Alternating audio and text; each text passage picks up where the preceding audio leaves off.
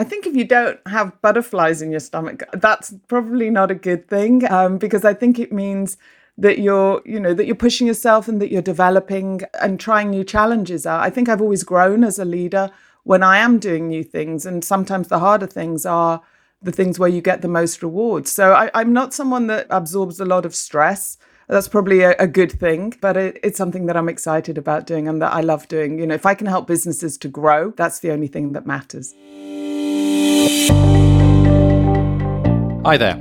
In this episode of Leading, a view from the top of one of the largest companies on the planet. Nicola Mendelsohn runs the global group overseeing the vast $100 billion a year advertising business at Facebook, or should that be Meta, the new name adopted by the social media giant behind Instagram and WhatsApp as it pushes into virtual reality worlds? Business is booming, but so are the critics' voices, especially after damaging leaks suggesting Facebook knew its products contributed to violence and mental health problems. Meta boasts 1.9 billion daily active users, but regulators are circling, asking how it might take greater responsibility for what goes on on its platform. Lady Mendelsohn joined the business in 2013 after 20 years in the advertising industry at firms including Karmarama, Grey, and BBH. We discuss Mark Zuckerberg's vision for the future and how he plans to lead the company going forward. Coping with cancer in a leadership role and why it's okay to show vulnerability to your team. And surviving and thriving in the male dominated world of advertising. It's a great episode. Please take a listen and rate and review Leading if you like what you hear. Nicola, welcome to the Leading Podcast. Thank you for having me. I'm very excited to be here. And look, I ask every leader that I uh, invite on here, among other things, the greatest challenge they face today. So let's kick off with that. Facebook is never out of the media. Everyone thinks they know Facebook, or as we call it now, Meta. But what's it like on the inside? What's on your in tray right now? Well, intro is such a big word, and it's a word from the past, actually. So I don't have an intro. But what's on the top of my mind right now? Well, it's always people it's always about making sure that what I'm doing is about helping the people that I work with to be able to do the very best thing of their job. And yes, at a company like Meta, there is always a very lot of things that are, are going on. And that's part of what's exciting about the role. And the role has changed since we set up this call. You were VP for EMEA and had done that for many years. Now you're leading the global business group that looks after basically all of the advertising business, the client relationships. This is the engine of, of the company. Circa $100 billion uh, a year you've got to bring in. So, what's changed for you? Well, a lot's changing because at the moment I'm still doing two roles. So I'm still running the business in EMEA and also doing the global role. So at the moment I'm looking to hire someone to do the EMEA job whilst also getting to grips with my new role, which will also involve me moving to America. So back to your in tray, that's on my in tray question at the moment in terms of what I'm looking to do. But yes, I'm excited about the fact that my job globally now is to work with businesses, work with partners to help them grow and to help make sure that they're getting the very best out of Meta in order to do that. Ultimately, this is a relationship role. It feels very, very externally facing. You know, you have to talk to all of these big brands that want to spend or maybe don't want to spend. You want them to spend a bit more on your platforms. But what does it look like internally? Yeah, well, it's actually both. So, yes, there is a, a, large external component to the role, but there's a big internal one as well, because it's also about making sure that I'm representing the voice of, of our partners, of our advertisers, of our agencies back into the business in terms of working with the engineers, working with policy, working with our brand safety teams to make sure we're keeping abreast uh, of, of all those issues as well. So it, it's busy, it's complicated, it involves lots of different time zones, and obviously a big focus on uh, the US as well, which is where a lot of our teams are located. And you've talked about the move. I think you're going to New York. I mean, I guess that's all part of the great adventure. Is it a bit of a shame that these senior tech jobs people have to gravitate to the states or is is that just the way the world is? No, it, that isn't the way the world is. And actually, I've been very proud that over my eight and a half years at the company, we've really seen the development of the company around the world, and uh, particularly in the UK and also in Europe as well. So earlier in the year, I announced another 5,000 jobs in the UK. And then about a month or so ago, we announced 10,000 roles that we're going to be opening up across the EU. So, no, we have a lot of senior leaders all over the world now. But for this particular role, I thought it was right to be in New York. But I will, you know, like all the roles that I've enjoyed and done, there will be a lot of travel, and I love travel. So that's part of the adventure as well. So the, the tags that follow you around, whether you like them or not, the most powerful woman in tech, the most senior member of Facebook slash Meta outside Silicon Valley. Where does this new promotion leave you? I guess floating somewhere higher in the ether now. Is power just a bit of a nonsense? Do you think when you're trying to do a, a you know leadership role on a day to day basis? That's not how I think about myself. That's not how I think about the role. It, it's very much about making sure that I, I'm doing the, the work that I need to do, that I'm empowering the teams and that I, you know, that I'm working now on this next stage of the of the company as well in terms of how we as a company will work towards building out the metaverse. And you know, that that's a big vision that will take place over the next to come to reality over the next 5 to 10 years, building new experiences for people that I think will change the way that we live, the way that we work. And ultimately on the business side will will enable businesses to better serve people and that's going to have a multiplier effect, if you like, on the quality of people's lives.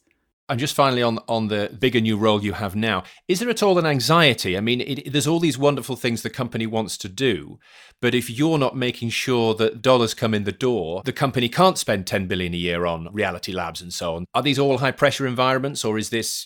Do you approach this with any modicum of anxiety at all?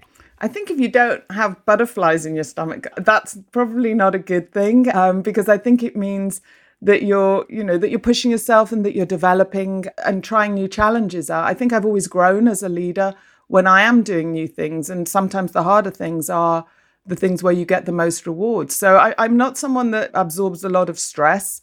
That's probably a, a good thing, but it, it's something that I'm excited about doing and that I love doing. You know, if I can help businesses to grow, that's the only thing that matters. And Meta, I think this announcement of the rebrand of the of the company and focus of the company, I think took a lot of well, some people by surprise. And I look back and it feels, I suppose we always use the word pivot now. This is a bit like what the company did post IPO.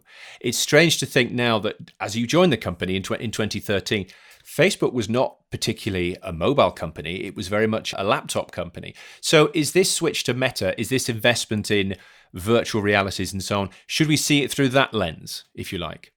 a little bit differently to that. And I think th- there's two things. One, I think the company has been at many times, not just in 2013 when we did make the shift to mobile. And Mark, this is comes from Mark. Mark's vision to be able to see, you know, where the tech is going, where people are going, and to be able to focus resources in order to ensure that, you know, people were building for what people want the push into the metaverse, which we're, we alone are not going to be the only ones building this. Lots of companies and developers, entrepreneurs will be responsible for building it. But in many ways, it's a natural evolution of, of what we are as a company, both as a social media company, but also as a, a as a tech company. And what the metaverse is, is that it's you know, if, if the internet today has been kind of looking at something, the metaverse is a much more immersive experience. And I want to be really clear it's not about replacing things that we do in the real world. But you know, there is a there is a reality that we do spend time now online. And it's about enhancing the the time that we that we spend online in different ways. So if it's on if it's in a, from a meeting perspective, how much better to have a meeting? And, and I've already started to experience this in, in one of our products, Horizon Workrooms, where you can come around a virtual table. You can choose the office that you want. I mean, my, mine currently, or the meeting room, mine currently has the Himalayas in the background.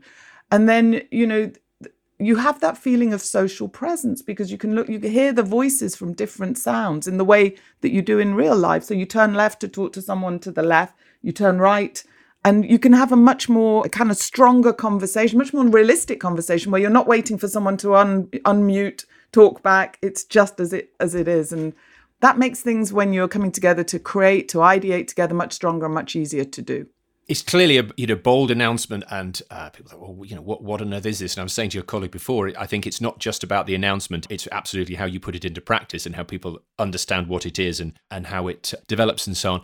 Is there a challenge you see in your leadership role that the company's far, far bigger than it was when you arrived? Is it challenging to get these far bigger organizations to move at pace, or is that not a problem that Meta has? I don't see that as an issue that we have. I think we've always been incredibly agile as a company. And in part, that's how we're structured to allow people to be empowered, to allow people to be able to work on projects and to be able to bring them to life very, very quickly. So I think that's part of what's fun at working at Meta. And your management style, how does that plug in? Oh, my management style. Well, I, I hope that people that I work with would describe me as being open, as being you know, challenging when needed, but also creating an environment where people can come and, and, and share what's going on, where the challenges are, and that I could then help them. I think it's developed over the years, if I'm honest. I think I've learned to be more vulnerable, which I think in the past I would have seen as being a sign of weakness. I actually think if if leaders actually, you know, are able to bring their whole selves to work, are able to talk about things that perhaps in the past might not have been acceptable, what it allows is an environment where the people that work for you actually are able to do the same and you just get you create stronger trust. And i think trust matters. Back to your earlier question in terms of you know speed.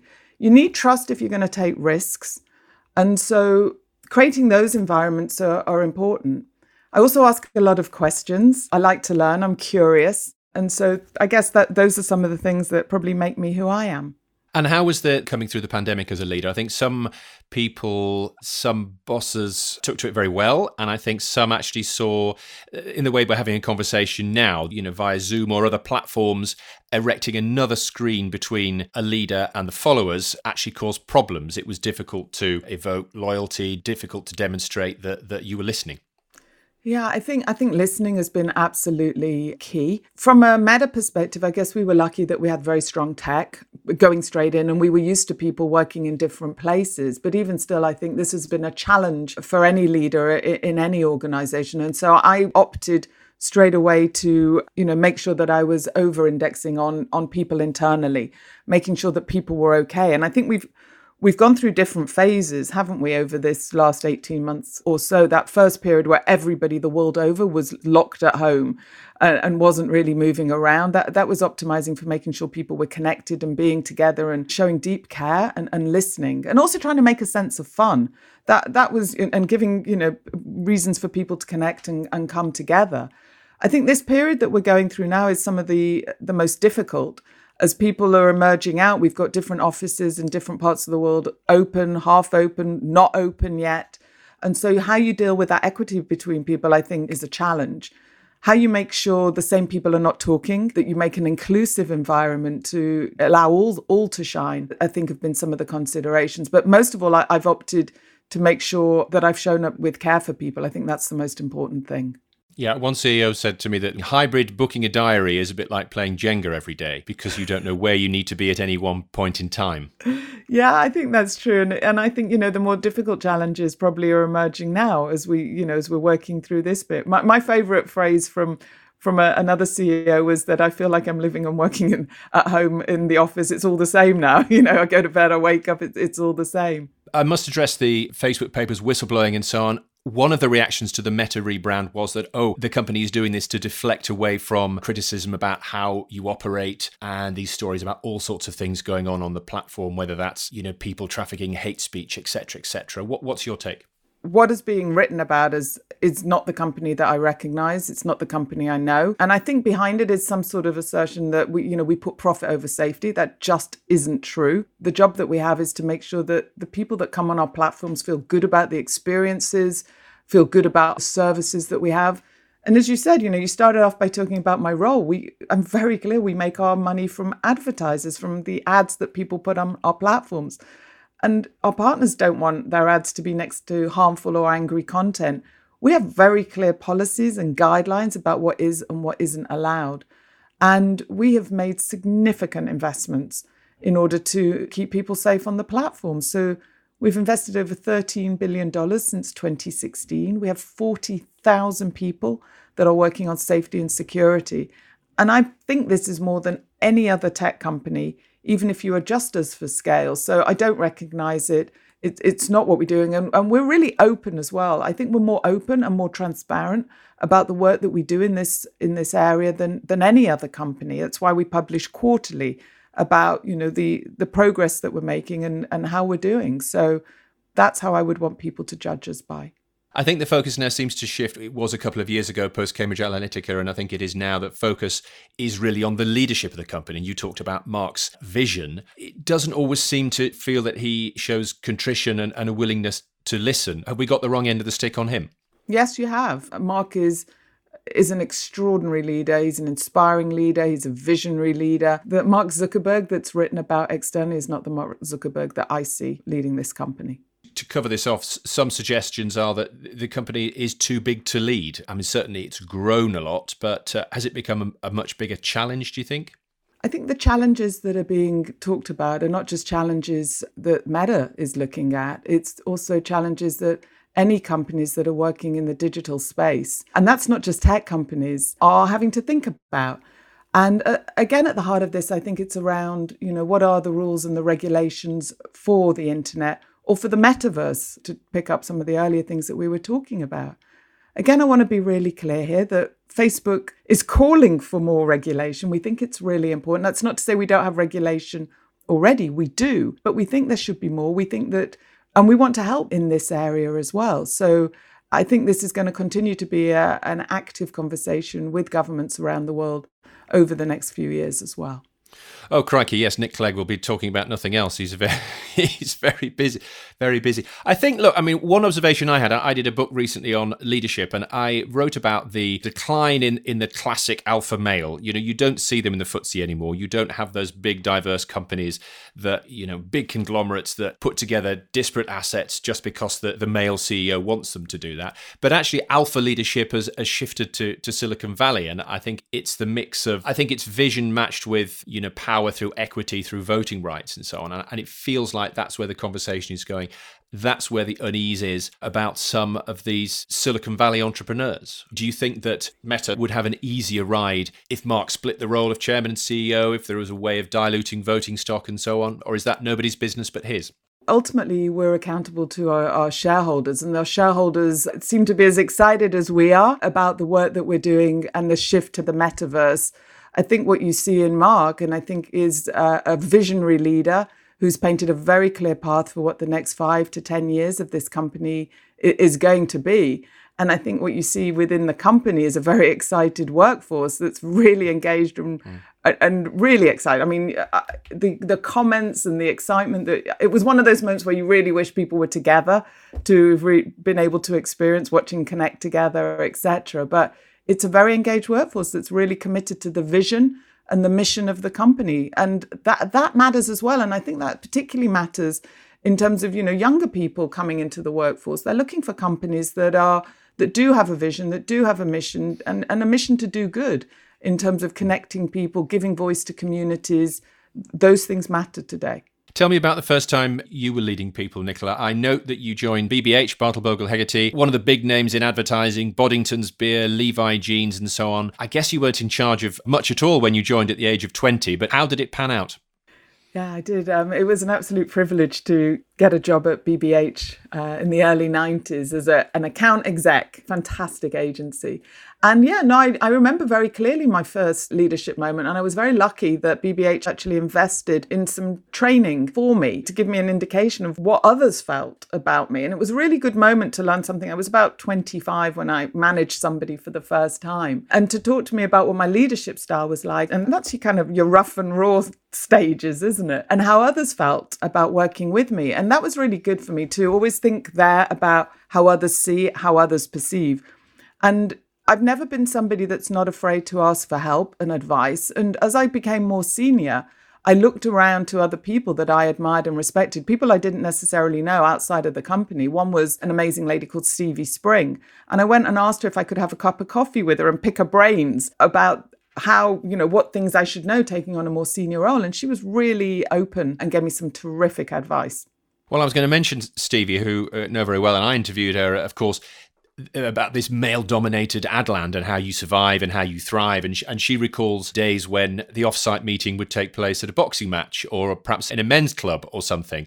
And they were trying to tell her something. Did you face those similar things? And how I'm interested at the age of 25 when you're leading people, I guess. I would imagine the majority of the people in that team might have been men. And so how how did you come across? How did you project yourself? Yeah, I came across that sometimes I could be a bit forthright, a bit blunt, and how that could make others feel, could make people feel a little uneasy. So that was useful coaching for me.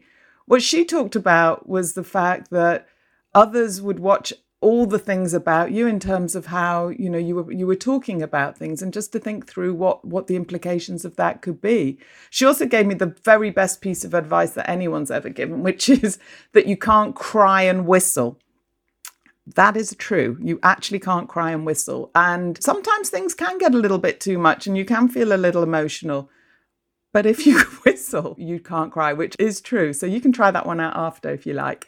I can't whistle either way, so so be... then you're in all sorts of trouble for, uh, for for that one.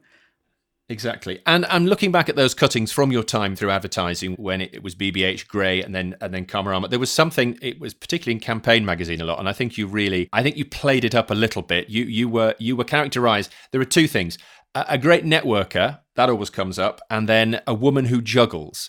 Now, I'm interested in your view on a woman who juggles. We must have moved on from that. And actually, at the top of the conversation, you talked at bringing whole self to work. I mean, I think leaders now, not just a sharp suit in the boardroom, they're allowed to be humans. They're allowed to have a bit of hinterland and a bit more going on, both men and women.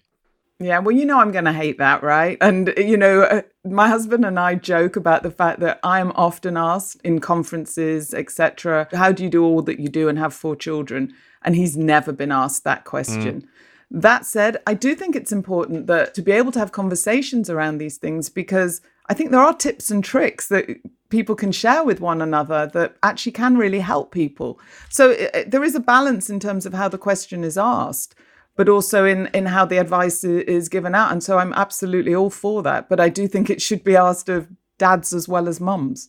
Of course, yeah. On the other point about the networking, I started out writing about advertising, and it seems like there's two halves to this. There's the creatives and there's the, the client handlers and so on. And I think you were on the, the client handling side, very much about people, I guess, knowing what they want, helping to, to serve their needs and so on. How does that feed into broader leadership? Yeah, well, there's two parts there. I, I love the creative world. My whole life, I've been fascinated by creativity in all its guises film, fashion, advertising, design. And I, I, I've always drifted to creative businesses and that change that so that's always been a motivator for me. But yes to the point around what is networking? Networking is about people coming together people learning together people doing things together. I love being around people. I like meeting new people. I like learning from people. I like being inspired by new people. And so I guess the jobs that I found through my life have been jobs that bring together both of those things the creativity, but also the ability to meet new and different people at different times and, and also to work with different businesses. And you've mentored as well. I think. I think probably in the way that Stevie is happy to have a cup of coffee. I, I suspect you're the same. And there's obviously been uh, uh digital things as well. I mean, the She Means Business initiative sticks out for one. So, are there particular people that you check in on on a I don't know quarterly basis, or is it a cup of coffee for most people who can find the time in your diary? No, that's not how I think about it at all. I think it's it's something that's changed for me as well. I think I've learned about the difference between mentorship and sponsorship, and I think in the early days it was more mentorship, but I'm much more interested in sponsoring people, and that is much more active in what you can do for the other person. That is the introductions, that is making sure that you can suggest people for different roles. It, it is that how you can really help make a meaningful difference to somebody else's career. And I think historically women haven't been very good at that because there weren't enough women in, in senior positions. I do think that the work that we've done on She Means Business, that whole program, which is something now that we launched back, it's about five, six years ago, was about doing that sort of work, but at scale. It's about connecting women to other women so that they can learn from and that they can support each other. And you know that that's been some of the most fun days in the jobs and especially in real life when we when we used to be able to do the big conferences where you saw the people coming together and you saw people coming back to the program and to see the differences that they'd made on not just their own business but also on their on their lives and their families as well to date we've trained over a million women wow. in 38 markets around the world. And, you know, that's been some of the most rewarding and most exciting work that I've had the privilege to, to be involved in. So mentorship at scale and, and sponsorship much more on a one to one. Yeah, quite a distinction. You wouldn't be able to get around to sponsoring a million. You, uh, that has to be. No, that definitely wouldn't work. That would be a, a, lot of introductions. I'm interested in, in 2013 when you joined Facebook, how that came about because you you were co-owner of Karmarama. You'd been there, I think, five years. Facebook IPO the previous year, and and then you moved in in 2013. Yes. And they approached me, and it was a shock, right? And initially, I, I wasn't really sure. I sort of said no because, you know, Karmarama, we'd, we'd built together with my partners to be 250 people, incredibly, every single one of those interviews, knew everybody. And then Facebook came knocking. So I initially wasn't sure, said no. And then they came back and talked about the role. And then I, you know, it started to turn my head. I was very fascinated with tech. I always had been with digital. Uh, and a lot of what Karmarama was about, and still is today, was about, you know, digital at the heart with this changing, evolving world as was a decade ago. And I'd been the president, I think I was still the president of the uh, Institute of Practitioners in Advertising. And my, my whole mission for the previous two years had been about how to make the UK the leading ad center for, for digital and, and tech. And so I guess it was a, a natural thing when they when when they found me. But it was there was much that was similar and then of course much that was very different to running your own business where you know where you're the boss and albeit with partners, but then moving into a bigger American company, although not the scale it is today. Well, no, that's the thing, isn't it? I mean, founders, if you were there and started at the kitchen table with a piece of paper, those that are successful, and, and many aren't, they've earned the opportunity to do it their way. And I guess you you had to switch that to, I don't know, do you modify your behavior or, or do you, I mean, you probably think they're hiring you to be you this is not a company where we're looking to people to modify their behavior. This is very much a company about we want you for you and, and bring what you do and bring that into, as was Facebook. So Facebook in, in EMEA was very small back in 2013. So I, w- I was able to bring a more international lens to the company and, and a lens that that would ultimately help the, the company to thrive and to grow. What I always set out is that the people that join to do their best work of their career here. In doing my research, I picked up the anecdote that I think it was your Latin teacher said you needed to totally change your personality if you were going to, to prosper, and uh, and your dad uh, vehemently disagreed, and, and you all walked out of the parents' evening which is a lovely story. you did do your research. That is absolutely true. Miss Pike, she um yeah, told my told my parents and me to change my personality. And if you're not going to change for Miss Pike, you're not going to change for Facebook or Meta. No, I guess not. That's not that wouldn't be a very good thing. And at the heart of what she didn't like was a questioning mindset. And you know, the thing that I, I hope I've encouraged in my children is is the ability to to keep asking questions, to be curious. Look, I must ask about your health. You, you went public three years ago. Uh, you talked about the follicular lymphoma, which is a an incurable a blood cancer. You went public to raise awareness a, a, about the condition. What I'm curious about did it ever cross your mind to to deal with this privately? I mean, there, there was this time. A lot of people in leadership positions don't like to show vulnerability. You talked earlier on about being a bit more vulnerable. I wonder if it tallied with discovering this condition. I think I think it was a journey I was already on. And one of the hardest things I did was when I stood up and shared. I actually did it at our end of year conference. At our one of it was actually a women's event. There were about a thousand women, and I and I told the stories uh, about the fact that I'd had this diagnosis from being diagnosed with, as you say, an incurable blood cancer called follicular lymphoma. I never made a secret of it. And the very first people I actually shared with was obviously family, but also work as well, because of I wasn't sure what the impact was going to be. And I have to say, that speech was a really hard speech to do. And the reaction that I got to it at the end made me realize it was totally the right thing to do. And that's why I, I, led early on with sharing why I think vulnerability is important. Bad things happen in everybody's lives. To try and put them under a carpet and just pretend they're not happening, I actually think makes people more stressful. And so if you're doing a, a big job uh, or any job, and then on top of that you are having to deal with in my case you know a the realization of having a cancer but b then at some point the the treatment which i then had to go and have.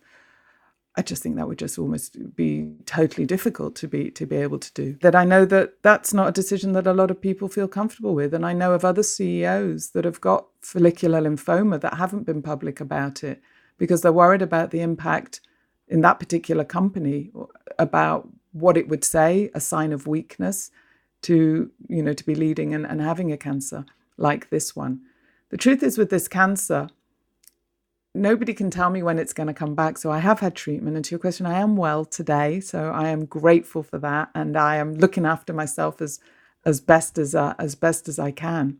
One of the challenges that I have uh, from a leadership perspective is the world starts to open up is that I'm one of those people that, despite having my booster jab, I have no antibodies due to uh, both the treatment and the cancer and my weakened immune system. So I'm not going into the office. I'm not doing meetings like everybody else. So that that's something that I'm going to have to work through and you know just stay out of trouble long enough till the amazing doctors and scientists out there find um, some way to give me some protection from COVID. Yeah, I think you know what you've said about it and the coverage of it's been um, inspirational. I know a lot of people have talked about it very openly. I think it's astonishing that there are CEOs your in in your peer group who have something very very similar and they're able to or they feel they have to keep that to themselves. I mean, the energy expended on keeping it quiet must almost equate to the energy you need to devote to living with it. Yeah, I agree. And stress is not a good thing for this disease. That is known. And but I think it speaks back to you the point you were making on leadership styles. If the leadership style that is the accepted is that machismo alpha male, then of course you're not going to show a sign of weakness in any way whatsoever. Mm. Whereas the style that I think is reflective of who I am is that much more open leader, that that person that isn't afraid to come with with the good and the bad. It's just different. And I always ask people how they keep connected with the grassroots. And I suppose we've talked about that through COVID. And it sounds like the way you will do it, over indexing on the people, eh, by necessity needs to be very, very virtual for a little bit longer. Yes, it does. I've always been a fan of skip, skip, skip level meetings and just bringing people, different people together at different times to be able to, you know, have conversations about what's going on and about how they're seeing the company. And obviously, we do like everybody else, you know, twice a year, finding out, doing a pulse uh, on the company and how people are feeling, and you know, get get a good read from that. But then using that to go into much smaller groups of people of all different levels in different parts of the world to understand what what, what matters to them, what, what are the frustrations. Those are those are some of the best days as well in the job. Just hearing what what's going on. Yeah. And is there more about the skills you've picked up along the way? You talked about changing as a leader. I'm wonder, wondering if there's sort of flashes of inspiration. Yeah, I think I've learned to trust my gut more. I think that's something that comes with experience. And I, I do think there's something about being a woman, and especially a younger woman as I was growing up.